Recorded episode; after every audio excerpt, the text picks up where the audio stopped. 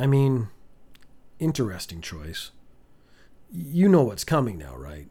Like, the lesson is self evident, and maybe you came here just to see it play out. I mean, I can respect that. Don't get me wrong. Maybe you thought this was one of those trick choices, and the twist is coming in a moment.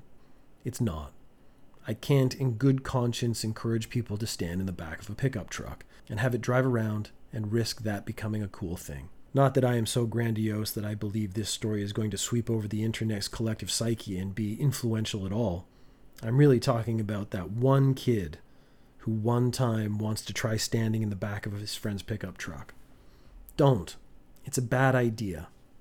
Like Teen Wolf, the movie and the TV show. Can you believe they made a TV show based on the movie about a friendly teen werewolf? For those of you too young to get the reference, there was a movie about a werewolf that is a teen. It's like a metaphor for puberty or something. In the ad for that movie, he car surfs. I think that's a big point in the movie.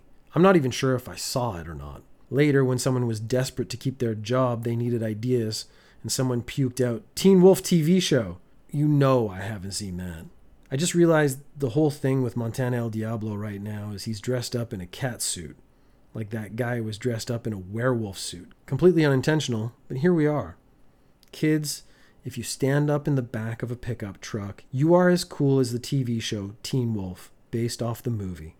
Not even as cool as the movie, which was not cool. The pickup bounced on the highway, doing a hundred, and Montana El Diablo flew into oncoming traffic, dead lame. Just like Teen Wolf.